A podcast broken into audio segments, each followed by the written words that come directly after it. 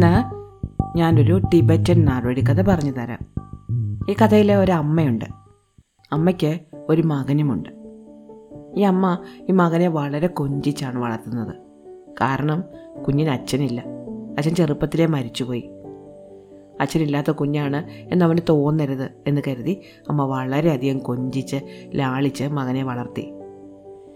മകൻ വളർന്നു വരുംതോറും അമ്മയ്ക്ക് പേടിയായി. വളർന്ന് വളർന്ന് ഇവൻ തന്നെ വിട്ടു പോയാലോ? പ്രായമാവുമ്പോൾ തനിക്ക് ആരുമില്ലാതായാലോ? എന്നൊക്കെയുള്ള പേടി. അതുകൊണ്ട് തന്നെ മകനെ അധികമൊന്നും പുറത്തു വിടാതെയാണ് ഈ അമ്മ വളർത്തിയത്. കുട്ടികളുടെ കൂടെ കളിക്കാൻ പോയാൽ അവന് വീണാലോ ദേഹം മുറിഞ്ഞാലോ എന്ന് പേടി. മുറ്റത്ത് വിട്ടാൽ മണ്ണ് പറ്റിയാലോ മുള്ളു കൊണ്ടാലോ എന്ന് പേടി. സ്കൂളിൽ വിട്ടാൽ തന്നെ വിട്ടു പോയാലോ എന്ന് പേടി. അതുകൊണ്ട് അമ്മ മകനെ വീട്ടിലിരുത്തിയാണ് പഠിപ്പിച്ചത്. അവരെ കൊണ്ടാവുന്ന വിധമൊക്കെ അവർ പഠിപ്പിച്ചു. പക്ഷേ മകൻ വളർന്നു വരികയാണ്. വളരും തോറും അമ്മയ്ക്ക് പേടി കൂടി കൂടി വന്നു. അങ്ങനെ അവനൊരു യുവാവായതോടെ ഇനി ഇവനെ വീടിനുള്ളിൽ വെച്ചുകൊണ്ടിരിക്കാൻ പറ്റില്ല എന്ന് അമ്മയ്ക്ക് ബോധ്യമായി. മകന് പുറം ലോകത്തെപ്പറ്റി അറിയാം. പുസ്തകങ്ങളിലൂടെ ചിന്തയിലൂടെ. അവന് പുറം ലോകം കാണണം എന്നുണ്ട് താനും. പക്ഷെ അമ്മയുടെ പേടിയും അവനറിയാം. അതുകൊണ്ട് അവൻ അമ്മയ്ക്ക് വാക്ക് കൊടുത്തു. താൻ തിരിച്ചു വന്നുകൊള്ളാം കുറച്ച് കാലത്തേക്കെങ്കിലും തന്നെ ഒന്ന് പുറത്തു വിടണം. അവസാനം അമ്മ സമ്മതിച്ചു. അങ്ങനെ അമ്മ അവനെ പോകാൻ തയ്യാറാക്കി. നല്ല ഉടുപ്പ് നല്ല തൊപ്പി ഒരു വാൾ പിന്നെ കൂട്ടിനൊരു പട്ടിയും. അങ്ങനെ അവൻ കുതിരപ്പുറത്ത് കയറി യാത്രയായി. തന്റെ ഭാഗ്യം അന്വേഷിച്ച്. തിരിച്ചു വരാം എന്ന അമ്മയ്ക്ക് വാക്ക് കൊടുത്തിട്ട് തന്നെയാണ് പോകുന്നത്. കുതിര ഓടിച്ചു പോകുന്ന അവന്റെ ഒപ്പം പട്ടിയും ഓടുന്നുണ്ട്. അങ്ങനെ അവർ കുറേ ദൂരം മുന്നോട്ട് പോയി. അപ്പോഴുണ്ട് ഒരു കുറുക്കൻ പെട്ടെന്ന് റോഡിന് കുറുകെ ചാടി ഓടിപ്പോയി. കുറുക്കനെ കണ്ടതും പട്ടി കുരച്ചുകൊണ്ട് അതിന്റെ പിന്നാലെ ഓടി. പട്ടി ഓടുന്നത് കണ്ട കുതിരയും അതിന് പിന്നാലെ ഓടി. ചെറുപ്പക്കാരൻ വിചാരിച്ചു എന്നാൽ ഇന്ന് ഇത് തന്നെ ആവട്ടെ പണി. ഈ കുറുക്കനെ ഒന്ന് കൊന്നു കളയാം. അങ്ങനെ എല്ലാവരും കൂടി കുറുക്കന്റെ പിന്നാലെ ഓടി. കുറുക്കനാണെങ്കിൽ ഓടിച്ചെന്ന് ഒരു മാളത്തിനുള്ളിൽ ഒളിച്ചു. പട്ടി മാളത്തിനടുത്ത് നിന്ന് കുരയ്ക്കാൻ തുടങ്ങി. കുതിരയും അവിടെ ചെന്ന് നിന്നു. നമ്മുടെ ചെറുപ്പക്കാരൻ കുതിരപ്പുറത്ത് നിന്നിറങ്ങി തന്റെ ഉടുപ്പൂരി കുതിരപ്പുറത്ത് വെച്ചു. വാളെടുത്ത് കുതിരപ്പുറത്ത് തൂക്കിയിട്ടു. തൊപ്പിയെടുത്തിട്ട് കുറുക്കൻ കയറിയ മാളം അടച്ചു വെച്ചു. തൊപ്പി കൊണ്ട് മാളം അടയ്ക്കുമ്പോൾ കുറുക്കന് ശ്വാസം കെട്ടില്ലെന്നും അപ്പോൾ കുറുക്കൻ പുറത്ത് ചാടും എന്നുമാണ് അവന്റെ വിചാരം. എന്നിട്ട് അവൻ നല്ലൊരു വടിയെടുത്ത് മാളത്തിന് പുറത്ത് കാത്തു നിൽപ്പായി കൂടെ പട്ടിയുമുണ്ട്. കുറുക്കൻ പുറത്ത് ചാടുമ്പോൾ ഉടനെ തല്ലിക്കൊല്ലണം എന്ന് വിചാരിച്ചിട്ടാണ് നിൽക്കുന്നത്. കുറേ നേരം നിന്നു കുറുക്കനെ കാണുന്നില്ല. അങ്ങനെ നിന്ന് നിന്ന് അവന് ഉറക്കം വന്നു. മയങ്ങി വന്നതും ദാ വരുന്നു കുറുക്കൻ. അത് മാളത്തിന് പുറത്തേക്ക് ചാടി ഓടിക്കളഞ്ഞു. പുറത്തേക്ക് ചാടുമ്പോൾ ചെറുപ്പക്കാരൻ മാളം അടച്ചു വെച്ചിരുന്ന തൊപ്പി കുറുക്കന്റെ തലയിലായി. തൊപ്പിയും തലയിൽ വെച്ചുകൊണ്ടാണ് കുറുക്കൻ ഓടിപ്പോകുന്നത്. അത് കണ്ട് പട്ടി പുറകെ ഓടി. പട്ടി ഓടുന്നത് കണ്ട കുതിരയും പിന്നാലെ ഓടി. നമ്മുടെ ചെറുപ്പക്കാരൻ അമ്പരന്ന് വടിയും കൊണ്ട് നിന്നുപോയി. ഒന്നും ചെയ്യാൻ പറ്റിയില്ല. ഒരു നിമിഷം കൊണ്ട് അവനൊന്നുമില്ലാത്തവനായി മാറി. തൊപ്പിയില്ല ഉടുപ്പില്ല വാളില്ല കുതിരയില്ല പട്ടിയില്ല. എല്ലാം പോയി. എന്ത് ചെയ്യണമെന്നറിയാതെ അവൻ കുറേ നേരം അവിടെ നിന്നു. നിന്നിട്ടും കാര്യമില്ല എന്ന് മനസ്സിലായപ്പോൾ മുന്നോട്ട് നടന്നു. നടന്ന് നടന്ന് സന്ധ്യയായി. ഇരുട്ടത്ത് കണ്ണ് കാണാൻ വയ്യ. എവിടെയെങ്കിലും കിടക്കാതെ വയ്യ. ഒരു വലിയ മരത്തിന് ചുവട്ടിൽ പോയി അവൻ കിടന്നു. ഉറക്കം വന്നില്ല. വെറുതെ കണ്ണടച്ച് അങ്ങനെ കിടന്നു. ആ മരത്തിന് മുകളിൽ ഒരു കാക്കക്കൂടുണ്ടായിരുന്നു ആ കാക്കക്കൂടിൽ നാല് മുട്ടകളും അതിനടയിരിക്കുന്ന ഒരു അമ്മ കാക്കയുമുണ്ട് തൊട്ടടുത്തായിട്ട് അച്ഛൻ കാക്ക ഒരു മരക്കൊമ്പിൽ ഇരിപ്പുണ്ട്. കുറേ നേരം കഴിഞ്ഞപ്പോൾ അച്ഛൻ കാക്ക അമ്മ കാക്കയോട് ചോദിച്ചു നിനക്കറിയാമോ ആരായി താഴെ കിടക്കുന്നതെന്ന്? അമ്മ കാക്ക പറഞ്ഞു ആ എനിക്കറിഞ്ഞൂടാ ആരാ? അച്ഛൻ കാക്ക പറഞ്ഞു അമ്മ വീട്ടിൽ നിന്ന് ഇറക്കാതെ വളർത്തിയ ഒരു മോനാ അത്. അവന് ഇപ്പോൾ എല്ലാം നഷ്ടമായി. അവന്റെ ഉടുപ്പും തൊപ്പിയും കുതിരയും പട്ടിയും വാളും എല്ലാം പോയി. അപ്പോൾ അമ്മക്കാക്ക പറഞ്ഞു അയ്യോ കഷ്ടമായി പോയി. പാവം അവൻ കിഴക്കോട്ട് അങ്ങ് പോയാൽ മതിയായിരുന്നു. അവൻ അവന്റെ ഭാഗ്യം കണ്ടുപിടിക്കാൻ പറ്റിയേനെ.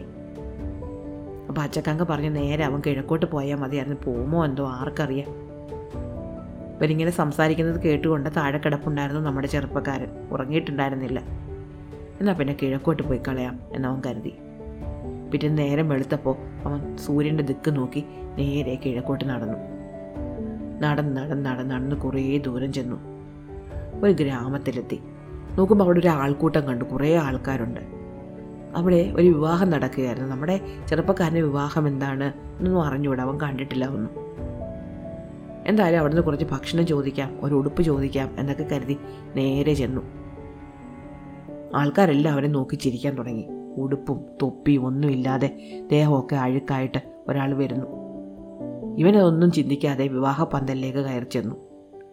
വരൻ അവനെ കണ്ടു. വരന് അവനെ കണ്ടപ്പോൾ ദേഷ്യം വന്നു. എന്റെ വിവാഹത്തിന് ഇങ്ങനെ അപശകനം പിടിച്ച ആരും വേണ്ട. അവനെ വേഗം തല്ലി പുറത്താക്കൂ എന്ന് വരൻ വിളിച്ചു പറഞ്ഞു.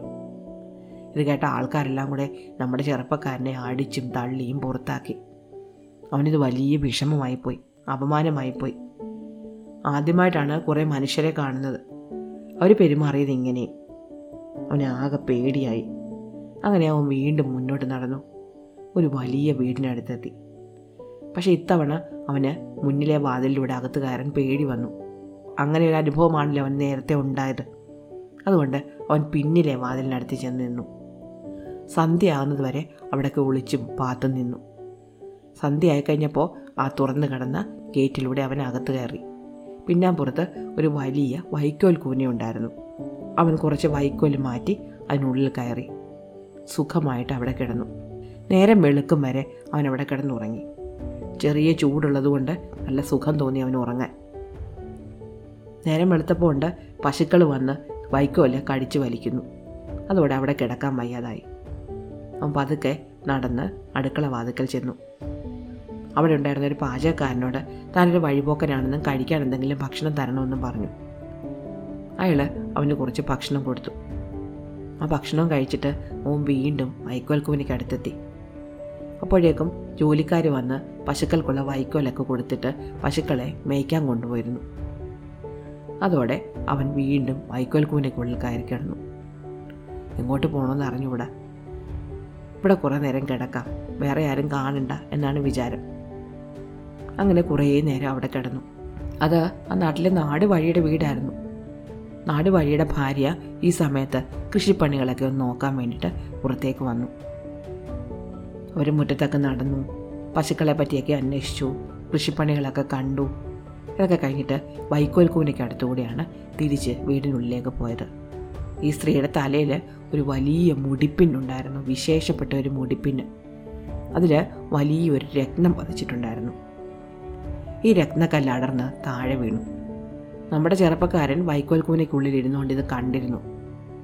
ഇത്ര വലിയ മനോഹരമായൊരു കല്ലവനെ ആദ്യമായിട്ട് കാണുകയായിരുന്നു.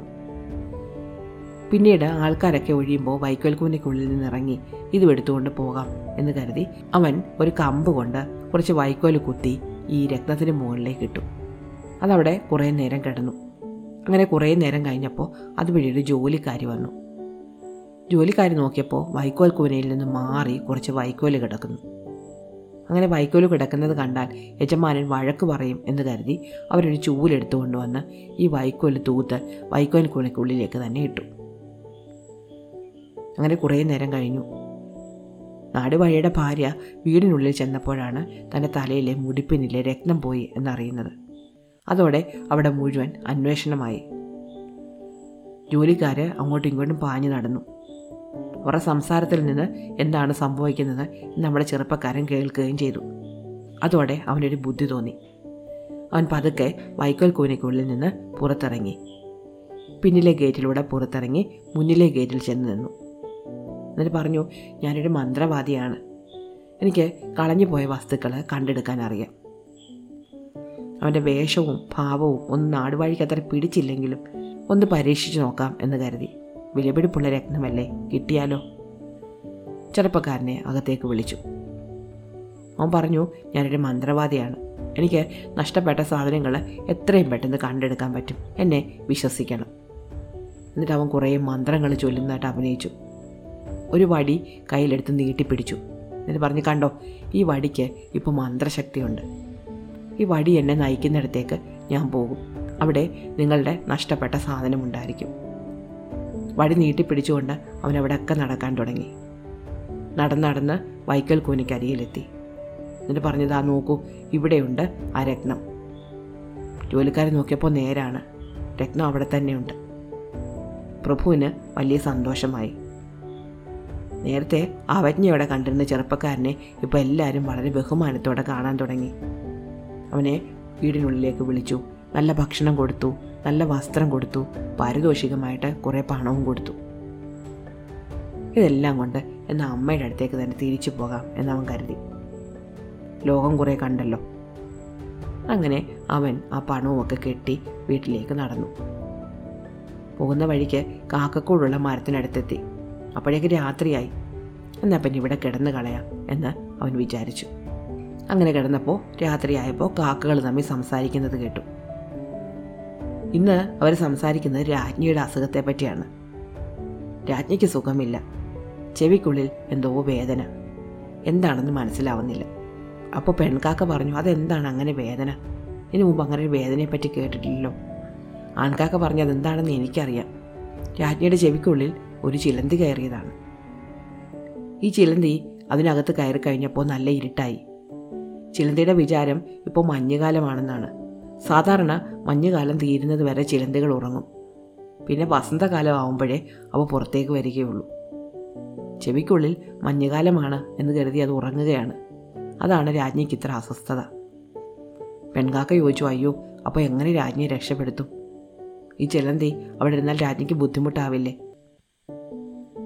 അപ്പോൾ ആൺകാക്ക പറഞ്ഞു അതിനുള്ള വിദ്യ എനിക്കറിയാം. ഒരു ചില്ലു മേശയുടെ അടിയിൽ ഒരു വിളക്ക് കത്തിച്ച് വെക്കണം. മേശപ്പുറത്ത് പച്ച നിറമുള്ള ഒരു തുണി നനച്ച് വിരിക്കണം. എന്നിട്ട് രാജ്ഞി ചെവി അതിന്മേലേക്ക് വെച്ച് ചെരിഞ്ഞ് കിടക്കണം. പച്ച നിറത്തിൽ നിന്ന് വരുന്ന പ്രകാശം ചെവിയിലടിക്കുമ്പോൾ നമ്മുടെ ചിലന്തി പുറത്തേക്ക് നോക്കും. അപ്പോൾ പച്ച പുല്ലും മഞ്ഞുതുള്ളികളും കാണും. വസന്തമായി എന്ന് കരുതി അവൻ പുറത്തേക്ക് ഇറങ്ങി പോകുന്നുള്ളൂ നമ്മുടെ ചെറുപ്പക്കാരൻ ഇതൊക്കെ കേട്ടുകൊണ്ട് താഴെ കിടപ്പുണ്ടായിരുന്നു. എന്നാൽ പിന്നെ അതുകൂടി ഒന്ന് പരീക്ഷിച്ച് നോക്കാം എന്നവൻ കരുതി. അവൻ നേരെ രാജകൊട്ടാരത്തിലേക്ക് പോയി. രാജ്ഞിയുടെ അസ്വസ്ഥത മാറ്റിക്കൊടുക്കുക എന്ന് പറഞ്ഞ് ഒരുപാട് വൈദ്യന്മാർ വരുന്നുണ്ടായിരുന്നു. നമ്മുടെ ചെറുപ്പക്കാരനും അക്കൂട്ടത്തിൽ ചെന്നു. ഇത്തവണ അവന് നല്ല ഉടുപ്പുണ്ട് നല്ല തൊപ്പിയുണ്ട്. അതുകൊണ്ട് തന്നെ അവൻ രാജകൊട്ടാരത്തിലേക്ക് വിളിപ്പിക്കപ്പെട്ടു. അവൻ കുറേ മന്ത്രങ്ങളൊക്കെ ചൊല്ലുന്നതായിട്ട് അഭിനയിച്ചു. എന്നിട്ട് ഒരു ചില്ലുമേശ കൊണ്ടുവരാൻ പറഞ്ഞു ചില്ലുമേശയ്ക്ക് മുകളിൽ നന്നായി നനച്ച പച്ച തുണി വിരിച്ചു. അതിന് മേലേക്ക് തല വെച്ച് രാജ്ഞിയെ കിടത്തി. മേശക്കടിയിൽ ഒരു വിളക്കും കത്തിച്ചു വെച്ചു. അതോടെ പച്ച നിറമുള്ള പ്രകാശം ചെവിക്കുള്ളിലേക്ക് കഴിച്ചു വസന്തകാലമായി എന്ന് കരുതി ചിലന്തി പുറത്തേക്ക് ഇറങ്ങി വന്നു. അതോടെ രാജ്ഞിയുടെ അസ്വസ്ഥതകളൊക്കെ മാറി. രാജാവിന് വലിയ സന്തോഷമായി. അവന് ഒരുപാട് സ്വർണ നാണയങ്ങൾ സമ്മാനം കിട്ടി. ഈ സമ്മാനങ്ങളും എല്ലാമായിട്ട് അവൻ തന്റെ വീട്ടിലേക്ക് തിരിച്ചുപോയി. പോകുന്ന വഴിക്ക് ഒരു മൈതാനത്ത് ചെന്നപ്പോൾ ഉണ്ട് തന്റെ കുതിരയും പട്ടിയും അവിടെയുണ്ട്. കുതിരപ്പുറത്ത് തന്റെ ഉടുപ്പുണ്ട് തന്റെ വാളുമുണ്ട്. കുറച്ച് അപ്പുറത്ത് മാറി തന്റെ തൊപ്പിയും കിടപ്പുണ്ട്. അതെല്ലാം എടുത്തുകൊണ്ട് കുതിരപ്പുറത്ത് കയറി അവൻ തന്റെ വീട്ടിലേക്ക് തിരിച്ചുപോയി. അങ്ങനെ കുറേ ദിവസം കഴിഞ്ഞപ്പോൾ ശത്രു രാജ്യം ഈ രാജ്യത്തെ ആക്രമിച്ചു. രാജാവിന്റെ സൈന്യം വളരെ ചെറുതായിരുന്നു. രാജാവിനാകെ പേടിയായി.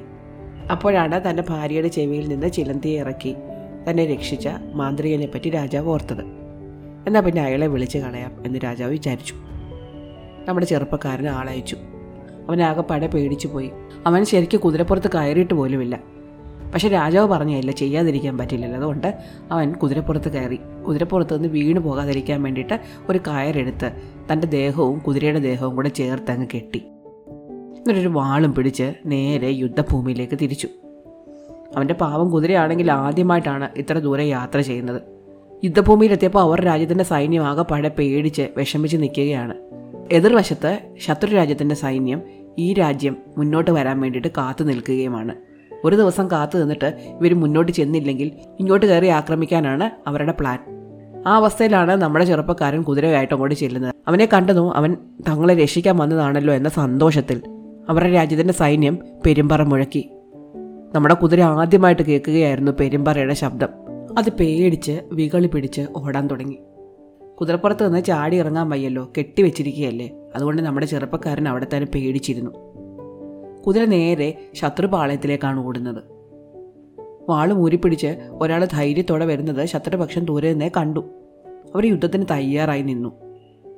അവൻ ഓടിപ്പോകുന്ന വഴിക്ക് ഒരു മരം ചാഞ്ഞു നിൽക്കുന്നുണ്ടായിരുന്നു. നേരെ അങ്ങ് ഓടിച്ചെന്നാൽ തന്റെ തല മരത്തിലിടിക്കും എന്ന് അവന് പേടി വന്നു. മാത്രമല്ല എങ്ങനെയെങ്കിലും കുതിരപ്പുറത്തുനിന്ന് രക്ഷപ്പെടണമെന്നും ഉണ്ടായിരുന്നു. നേരെ ശത്രുപക്ഷത്തേക്കാണല്ലോ ഓടുന്നത്. അതുകൊണ്ട് അവൻ തന്റെ കൈ ഉയർത്തി ആ മരത്തിൽ പിടിച്ചു.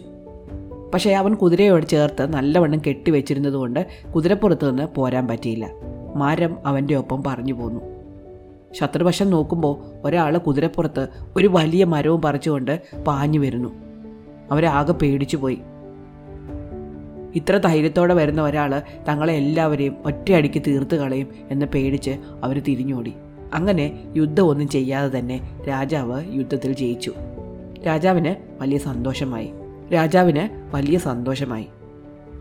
അവന് പകുതി രാജ്യവും രാജകുമാരിയെയും രാജാവ് കൊടുത്തു. തനിക്ക് സ്വന്തമായ രാജ്യത്തിലേക്ക് തന്റെ കൊട്ടാരത്തിലേക്ക് തന്റെ അമ്മയെയും വിളിച്ചുകൊണ്ട് അവൻ വന്നു. പിന്നീട് അവരെല്ലാവരും വളരെ സന്തോഷമായിട്ട് ജീവിച്ചു. ഇഷ്ടമായോ കഥ? അടുത്ത കഥ അടുത്ത ദിവസം.